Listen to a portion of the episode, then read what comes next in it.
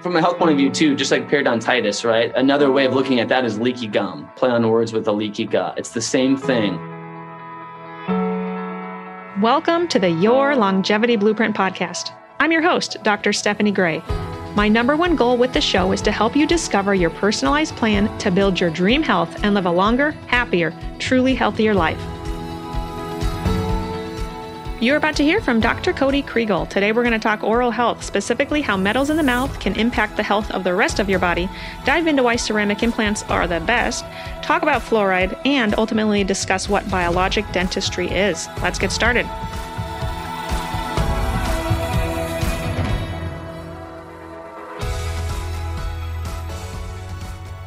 Welcome to another episode of the Your Longevity Blueprint podcast. Today, my guest is Dr. Cody Kriegel. Dr. Kriegel never wants dental treatments to compromise your health and your ability to live every day as the best version of yourself. It's his passion to help you achieve optimal health with unique, tailored biologic dental treatments. His philosophy centers around a non toxic, minimally invasive, biocompatible approach. Your teeth are intimately connected to the rest of your body, and understanding that intricacy and complexity of this relationship is fundamental. This is his craft, and he trains diligently to find the best ways to improve the health and well being of his clients. His desire is to help you see the impact your oral health can have on your well being and empower you on your journey to optimal health. Welcome to the show, Dr. Kriegel. Hey, thank you for having me. This is awesome. Awesome, awesome. Just to remind my listeners early on on show episode 18, the title was Healthy Mouth, Healthy Body. And so here I first interviewed Dr. Ben Pospisil, who's my local dentist. And I encourage the listeners go back and listen to that episode because my intent here today is that we echo what we already talked about, but then build upon that. So before we get to the good stuff, I want to hear more about you, Dr. Kriegel. So tell me your story. What got you so passionate about changing the way you provide dental care? For me personally, I've always been interested in health and wellness. It's always been a, a, passion of mine. And as I went through dental school, through all my education, I kind of I didn't want to live a, a polarized life. I wanted to have my passions and my career be kind of married. And so I started down this path of looking into things myself, not just ingesting what you're told, but looking at all the cards on the table and literature reviews and things like that myself, and found how incredibly important uh, the oral cavity is to overall health. And I'm a big believer that you can't have optimal health without uh, a healthy mouth. And so sometimes we get into these discussions, and a lot of people kind of have a, a, certain situation that led them down this path. And for me, it was a very close family member of mine where we we did some treatment for her, and we had some very interesting results happen.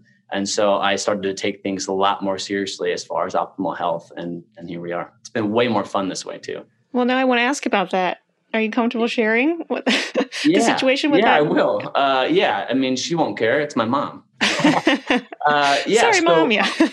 sorry, mom. No, she uh, she's okay. I tell her story all the time. Um, I met a good friend and mentor of mine from Texas, and basically we co-treated her together a little bit. Mm-hmm. Um, we removed some infections from her um, oral cavity, and her heart palpitations that she had for years and years and years went away within a few weeks and we've gone and she had those for gosh a long time um, all growing up for me. Um, and after we removed those we're going on i think four years now with with no incidents and she used to have them you know two or three times a month. So that tipped my hat and said hmm.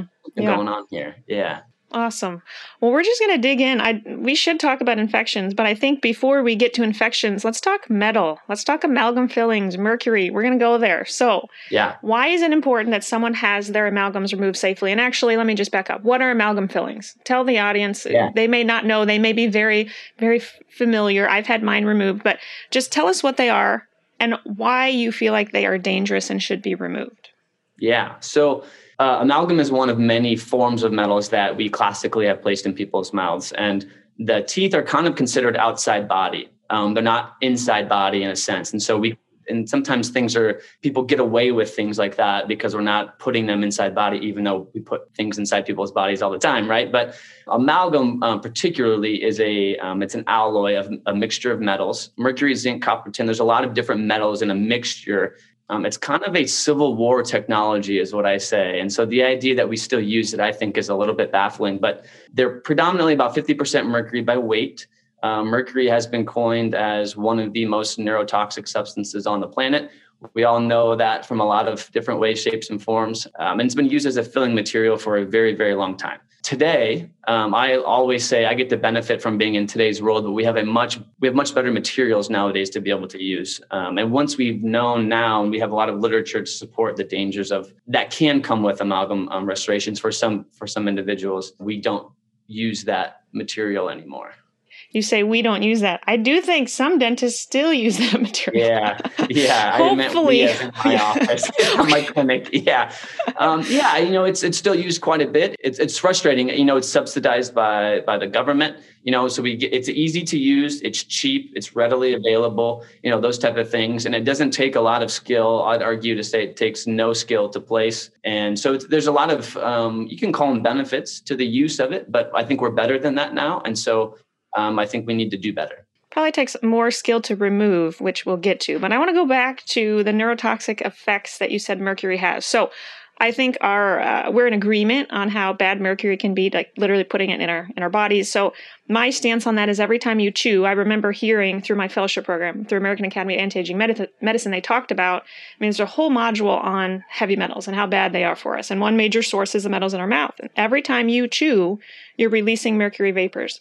So even if you're not even currently still having metal fillings placed in your mouth, the old fillings that are there over the course of days and weeks and years and decades, right, are still releasing those mercury vapors when you chew. Do you agree with that? Wholeheartedly. Yeah, that's exactly right. You know, they, they do off gas 24 seven. We've known that for some time. It's not like it's a news, a news break, a news flash of any way, shape or form. They will off gas more with attrition um, so as you're chewing, um, as you're brushing, those type of things, and uh, with temperature changes. So if you're drinking like a hot coffee or something like that, they will off gas a little bit more. And that vapor, it's very insidious. It knows no barrier, is what I say. So it can cross a lot of the barriers that we have built into our body to be able to defend ourselves. Um, so that's where it gets to be a little bit alarming as well. And we also know the mouth is one of the entrances to the body, the most used, I will say as we pass food and things through that, you know, that all goes down into our digestive tract. And so we we have to be you know, cognizant of whatever we're putting in somebody's mouth will have some strong effects down the rest of the system. Mm-hmm. Absolutely.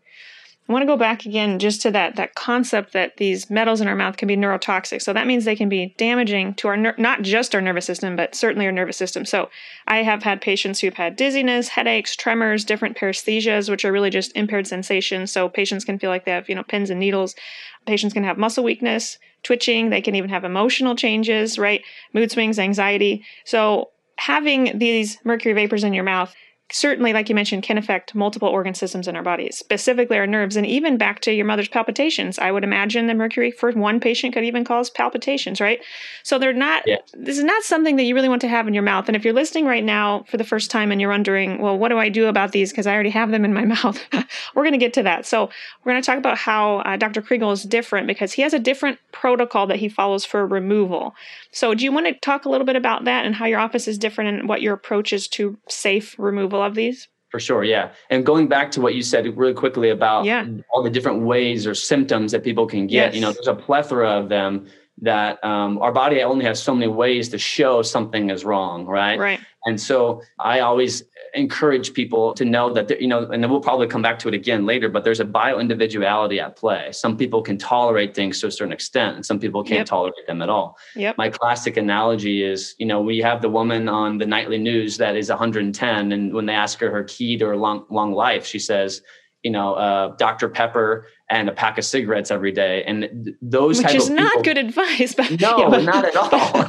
and she didn't live to 110 doing that. I, I, might argue she might live to 120 if she didn't. But what I'm saying is, is there's an individuality at play that some people, like you, you know the detox system very, very well. Some people is they can't get those things out of the system as easily. So then they start to have some symptoms, whether totally. it's early on or years down the road.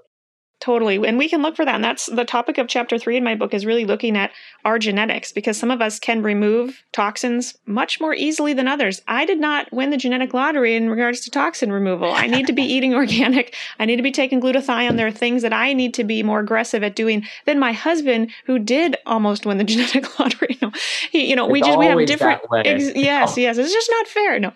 So let's go back to the protocol for removal. So tell us more about how you remove these safely in your office.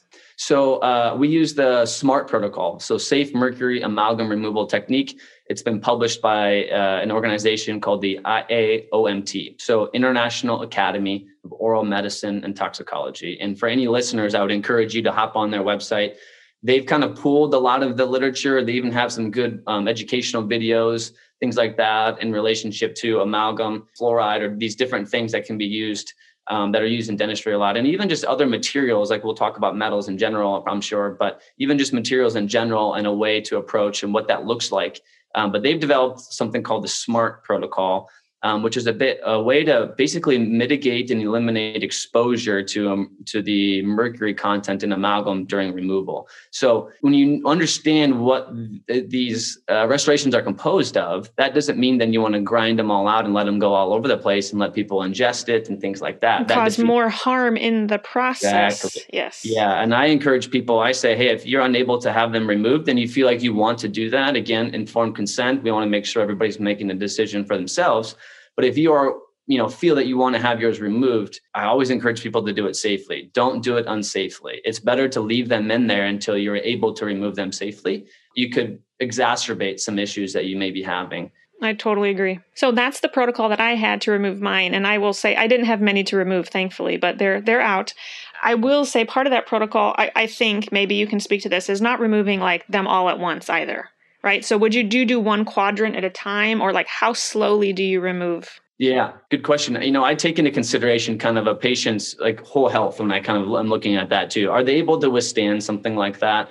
You know, uh, we see eh, the patient population we see a lot is people after one optimal health, people that are sick, or sometimes even athletes that want to improve their optimal health and things like that. And so we're kind of looking at it in, in context. I think that's a little bit debated, and I, and I don't know. I I don't remove them all at once. I will do it by quadrant. So top or bottom, left or right, that type of thing, or by side of the mouth. So that's kind of the approach that we take. Uh, sometimes the the patient will dictate kind of how that's best if it needs to be done one or two at a time or something like that. But that's kind of the approach that, that we take. Yeah, it's usually quadrant or by the side side of the mouth. Can you dive in a little further with the smart protocol? So like for a patient who's listening, they're like, okay, so it sounds smart, it's a smart protocol, but like how is that different from them going to the regular dentist and just having the the fillings removed? Just kind of briefly explain yeah, that's a great acronym. I need to shake the hand of one of the guys in the IOMT that made that. I think it is smart. Yeah. yeah. Yeah. Um, yeah, so it, it's just it's multifold layers of protection. So again, when we're removing something that has uh, those contents in it, we want to mitigate exposure as much as possible. And truth be told, it started a little bit from a selfish standpoint.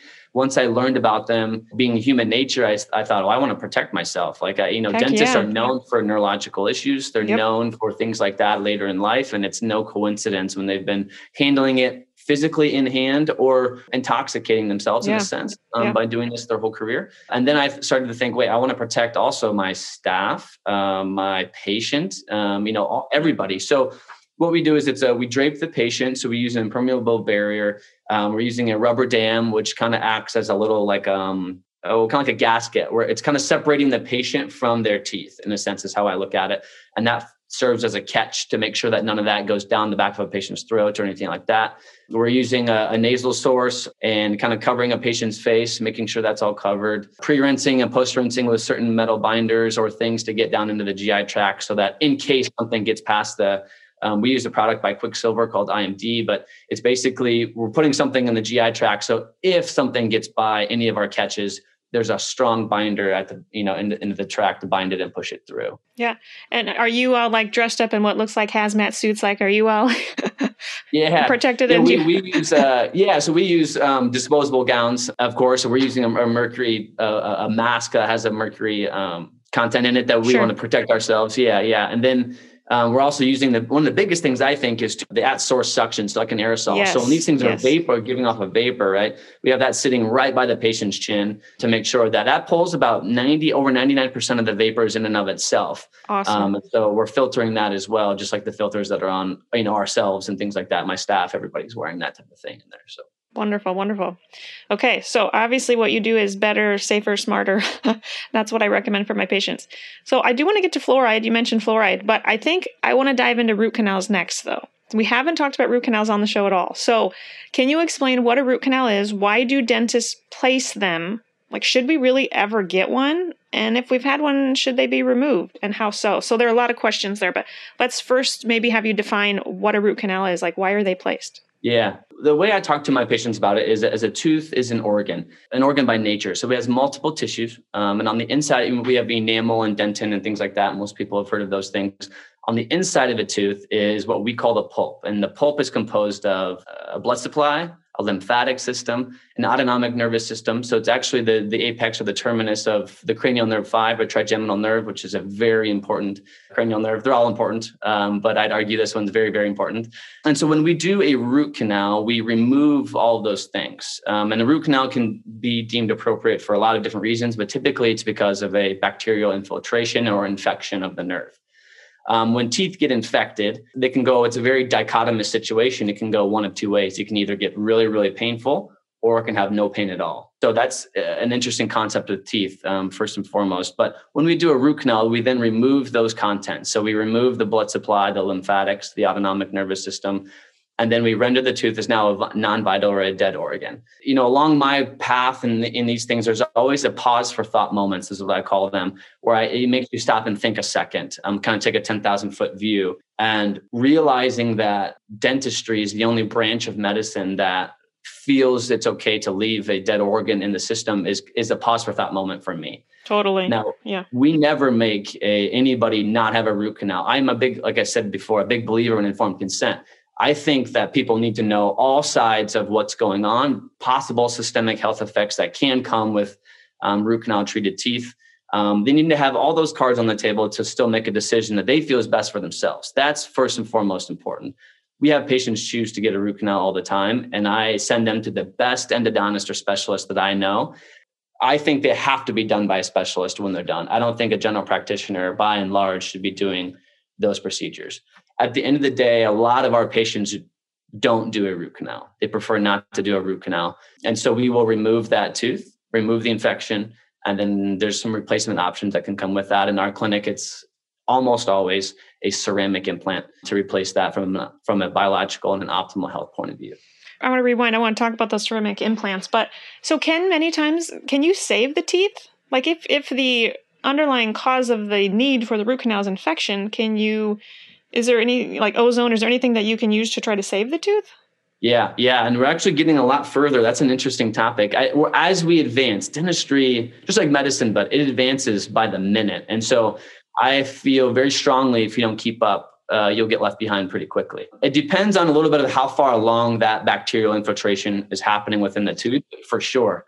Um, there's a lot of different therapies out there that uh, that can be used. Ozone is one, and that's used in every facet, at least of our clinic and some other clinics out there there's some vital pulp therapies. There's some different ways to utilize what's called PRF or platelet rich fibrin, which is fabricated from. Um, we use that in all of our surgeries as well. Uh, it's it's it's like I call it Harry Potter magic. The stuff is incredible. But what you do is you take a couple of vials of blood from a patient chair side, you spin it in a centrifuge, you extract growth factors and membranes like that, and you can utilize those growth factors and the, a couple percent stem cell using that down inside the pulp of the tooth to try to regenerate the nerve. Yeah, um, cool. That's proving to be something new uh, and exciting out there because the idea at the end of the day is a healthy tooth is the best. Mm-hmm. Uh, I'm a big believer that God made teeth the best, and whatever we do is secondary to that at most. And so, between that and lasers are also coming onto the onto the catch pretty good, and utilizing photobiomodulation and low low level laser therapies for that is is you know there's some interesting stuff going on with that as well.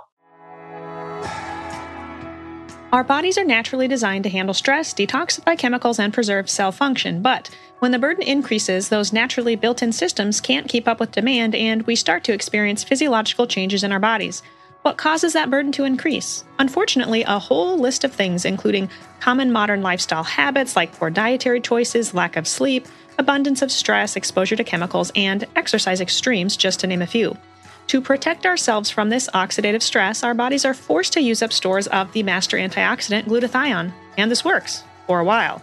But when those stores become used up, however, our body doesn't have enough antioxidant capacity to protect itself, allowing the stress to our body's systems to cause lasting damage.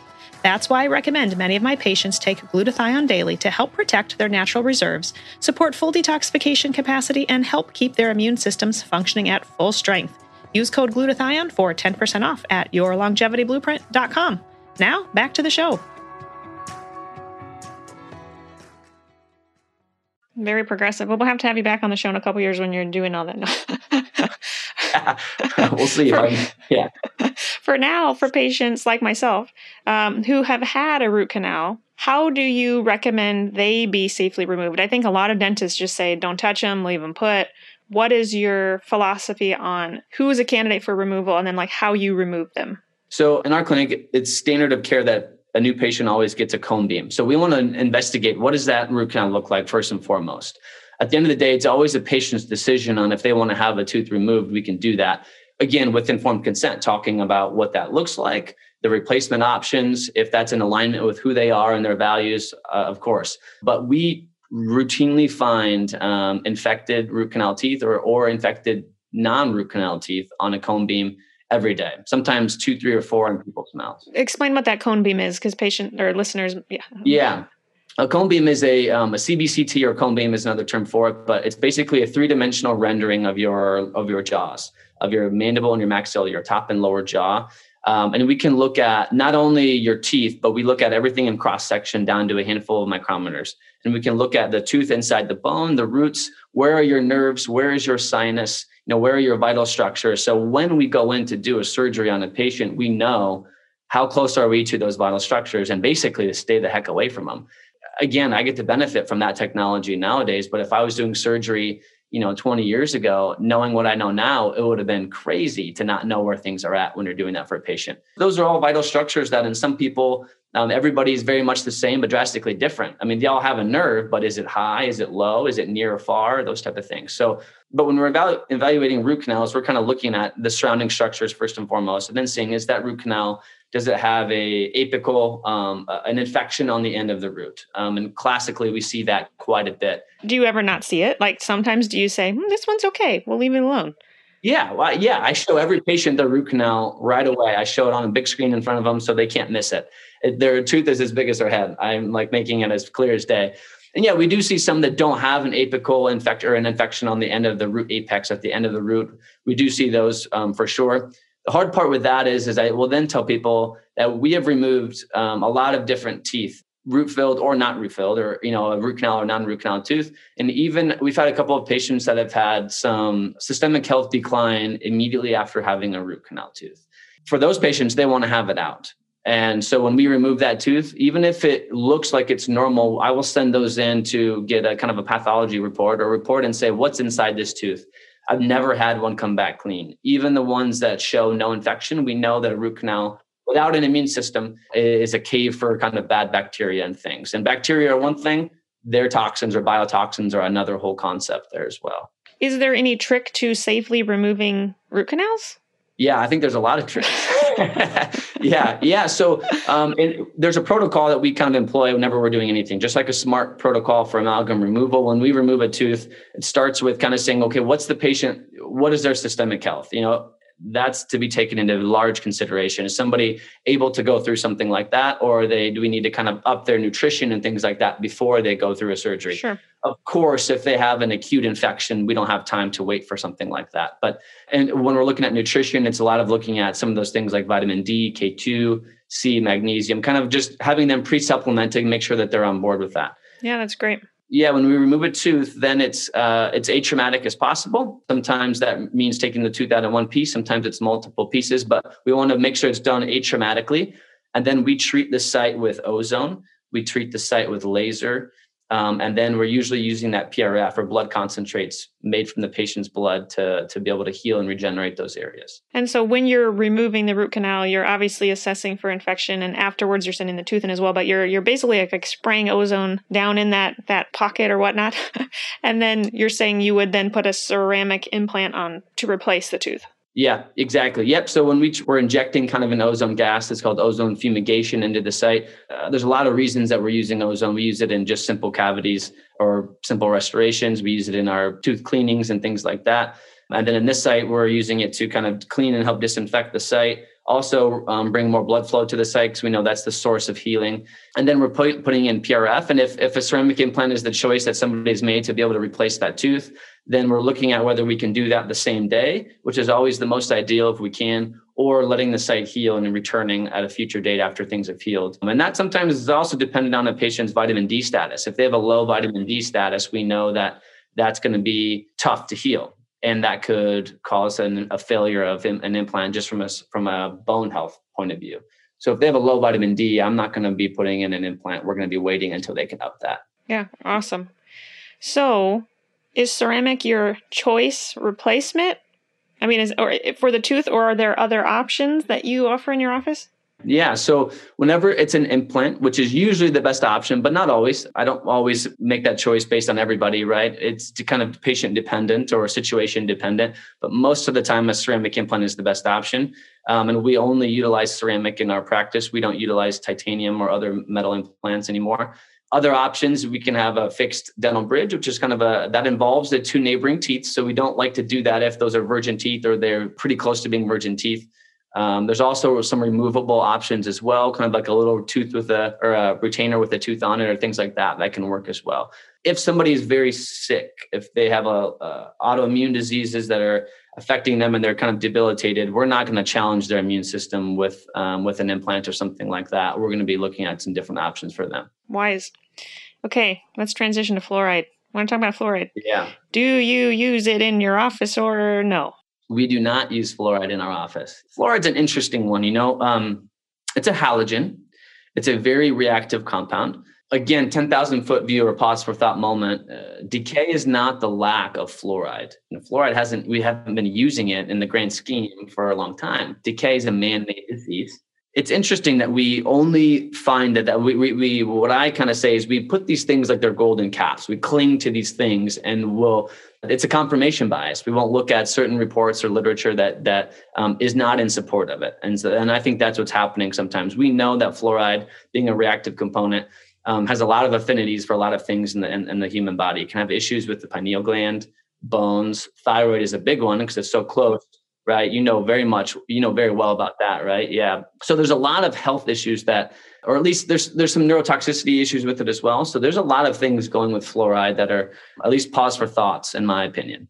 So instead of using fluoride, how do you improve like oral health in general? You've already alluded to some nutrition, but for the audience, give them some take homes. Like what are what are better alternatives? Yeah, and again, going back to decay, it's, it's, what's the root cause, right? Is it that you have some salivary issues, right? If you're on a lot of medications, is it diet? A lot of times it's diet. If we're if we're not eating the right foods and things like that, right? We can't absorb minerals in our gut. Vitamin D, if that's not high, we're not going to be able to mineralize those structures, right? Such as teeth and bones, those type of things. There's a lot going on there, and we see we do see some gluten intolerant issues as well. So sometimes you can kind of look in the mouth and kind of have that conversation with somebody and ask them about gluten. I'm not a really big fan of gluten. Most people aren't. If we're have a gluten intolerant patient and they have all that inflammation going on in their gut, of course they're going to have an issue with mineralization of their teeth as well. It's the time of year where many of my patients are feeling the motivation to detox, cleanse, reset, whatever you want to call it. After the year we've had in 2020, I think we all could use some renewal in our lives.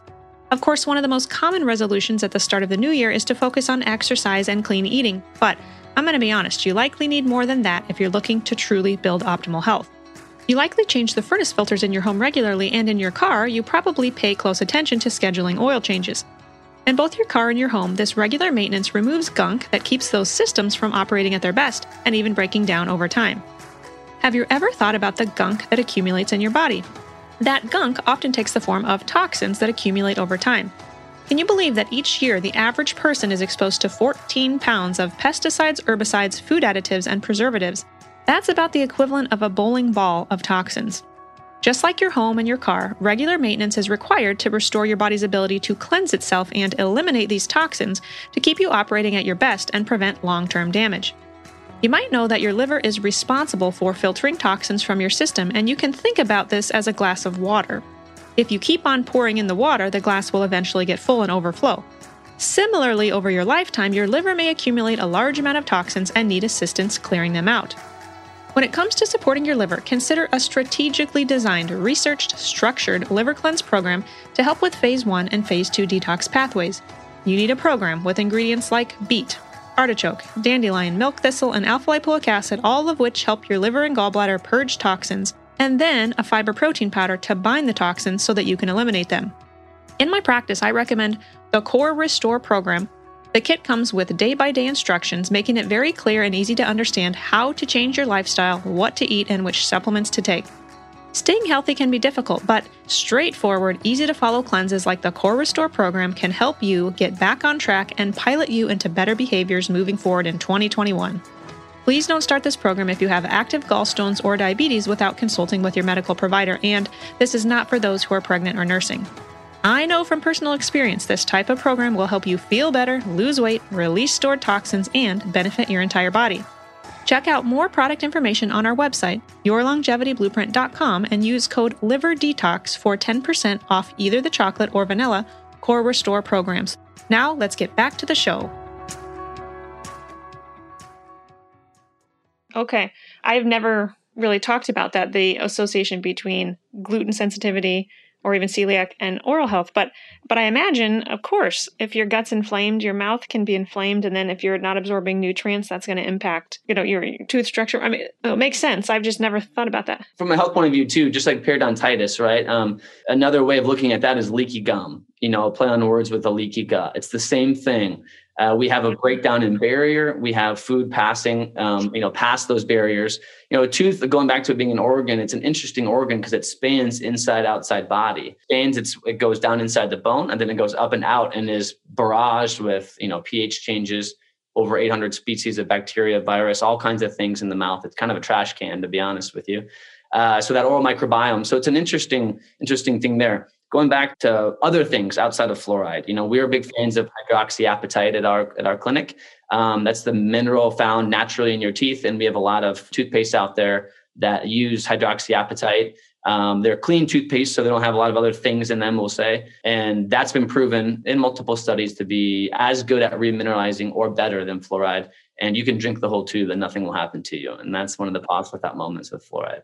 Well, a, yeah, good point. But I do have a question on that. I mean, just to play devil's advocate. So, do those have dairy in them then for patients who have dairy allergy? Or I mean, there's a small amount in the the paste or whatnot, but like yeah. for patients yeah, who really are avoiding the hydroxyapatite paste, or at okay. least the ones that we that we kind of are fans of. Risewell is one of them. MI paste is another another paste that we use. It's minimal intervention paste. Uh, it has calcium phosphate and then That works very very well for mineralization as well. But it does have some casein in it, so it does I have so. Yeah. Yeah. So MI paste, we're kind of whenever we employ that for a patient, it's always caveat: Do you have a dairy allergy, and if or do you know of one? And yeah. Sure. Sure. Wonderful. So it sounds like you are very progressive, and I, I'm with you. I want to stay ahead of the game. I don't want to be left behind here in my field. So why don't other dentists? I mean, I know we're kind of younger, so we have, we have a lot of our career left, right? Why do some even older dentists maybe not recognize this way of doing dentistry? Like, what do you think the pushback is? Yeah. I'll be the first one to say it. I can't speak for others, but I can theorize. I'll put it that way. I think, you know, again, going back to that golden calf analogy, I think when we've used certain things for a long time, our then our response is well we've done it this way for so long and it's worked and you have to define work right? It's worked. Then why would we change? And i think change is good in a lot of ways. It's a cognitive dissonance you know it's a challenge to a long held belief. And i think that's what had to happen with me for me to be kind of pushed past that is i had to say wait hold on. What are these people saying about fluoride and it being bad right? What are these people saying about amalgam that might not be good for some people instead of putting it down, I want to know that. I want to have that open dialogue and investigate it myself. And I think that's where sometimes we get into those old doggle tricks or those things that we just ingest what we're told and then do it. And it's easier to just turn an eye and keep on doing it than to. Much easier. Never is the path of least resistance the easiest uh, or the best way. I shouldn't say never. Most of the time, I'll say that yeah, way. Yeah, agreed. So you are a biologic dentist. Is that what you call yourself, biologic dentist? So Correct. what what exactly is that? I probably should have opened and asked you that as a first question, but we'll just keep asking away here. So how does that make you different? A lot of the things that we've talked about are kind of what will make us a little bit different. We're kind of coming from a perspective of optimal health. So we want to use things that aren't a challenge into the immune system um, we want to use products, like I said, that aren't challenging the immune system, um, filling materials, surgical interventions, those type of things. We're kind of always looking at the body as how can we either not tread on the body's system or improve upon it. And so we're kind of looking at that and systemic health as well with all of our treatments and things like that. We look at people's health histories and we see a lot of things going on. And today you see people on 20, 30 medication. It can be mind numbing, you know, but then there's a tip off there where, you know, for example, like a root canal treated tooth, if somebody has a lot of heart disease, they have a history of heart issues or cardiovascular issues, we have to be very cognizant of that when having that discussion about what they should do. You know, there's a lot of literature there. And so I think never should medicine and dentistry have split. We should have always been together. And I hope that by the time my career is over with, we can make that relationship kind of more synergistic again, the way it should be. Mm, love that. I didn't get to x rays. What about x rays? Do you feel like x-rays are a useful tool? Is that something that you utilize? Uh, I know a lot of patients don't want more radiation right in their mouth, but what are your thoughts on x-rays? Yeah, you know, we have to follow a principle of as low as, you know, reasonably possible for sure. So we don't want to go overboard with them. Um, at the same time, if we miss something, that's only detrimental to a patient. And and so we, we want to take what we need, but nothing, nothing more. And again, we're improving upon that in the digital era. Um, but at the same time, for patients that have some issues with that, I'm always kind of looking at, hey, why don't we support your system before and after with, you know, vitamin C, something that's going to kind of help with that redox or things like that. You know, there's are some homeopathics that some patients have used in the past. I've seen that they'll bring them in and use them. So we're always just supporting people in whatever they feel is best for themselves.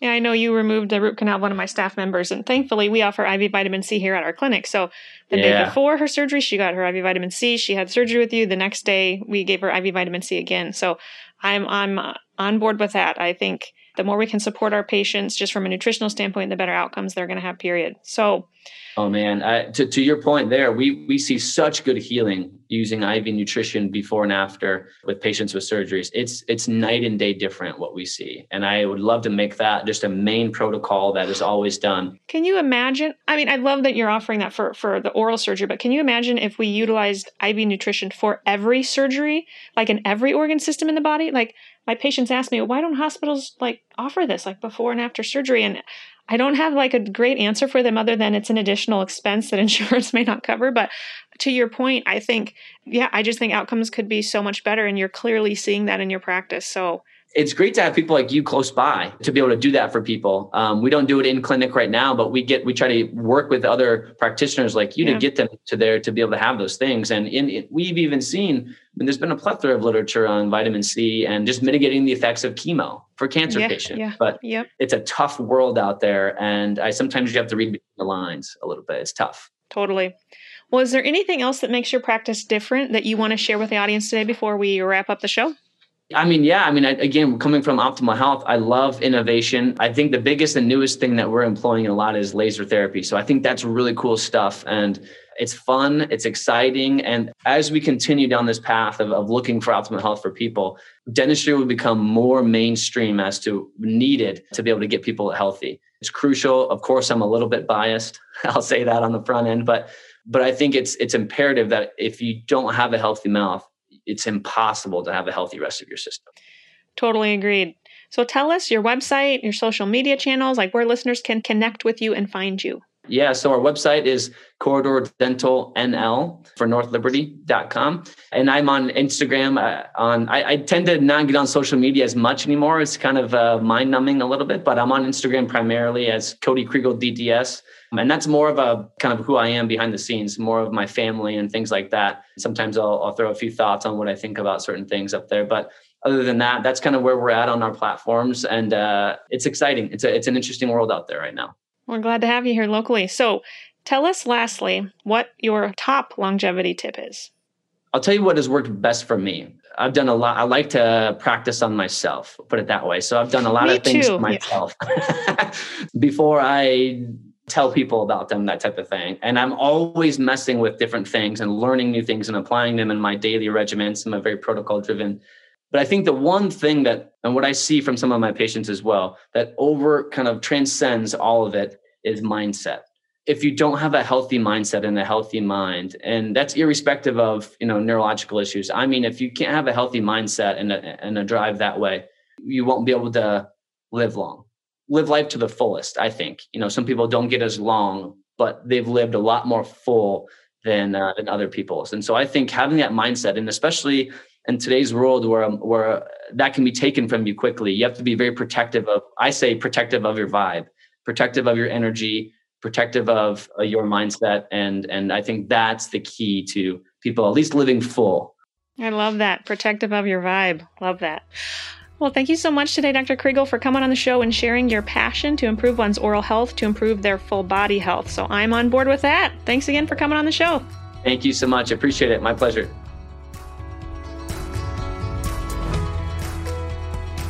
That concludes another amazing episode. I love how Dr. Kriegel reminded us to protect our vibe, our energy, and ultimately our health. To connect with Dr. Kriegel, be sure to visit corridordentalnl.com. Be sure to check out my book, Your Longevity Blueprint. And if you aren't much of a reader, you're in luck. You can now take my course online where I walk you through each chapter in the book. Plus, for a limited time, the course is 50% off. Check this offer out at yourlongevityblueprint.com and click the course tab. One of the biggest things you can do to support the show and help us reach more listeners is to subscribe to the show. Leave us a rating and review on Apple Podcasts or wherever you listen. I do read all the reviews and would truly love to hear your suggestions for show topics, guests, and for how you're applying what you've learned on the show to create your own longevity blueprint. The podcast is produced by the team at Counterweight Creative. As always, thank you so much for listening, and remember, wellness is waiting.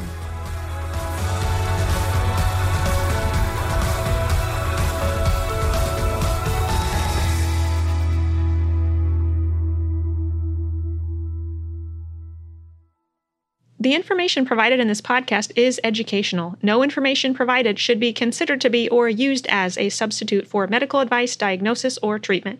Always consult with your personal medical authority.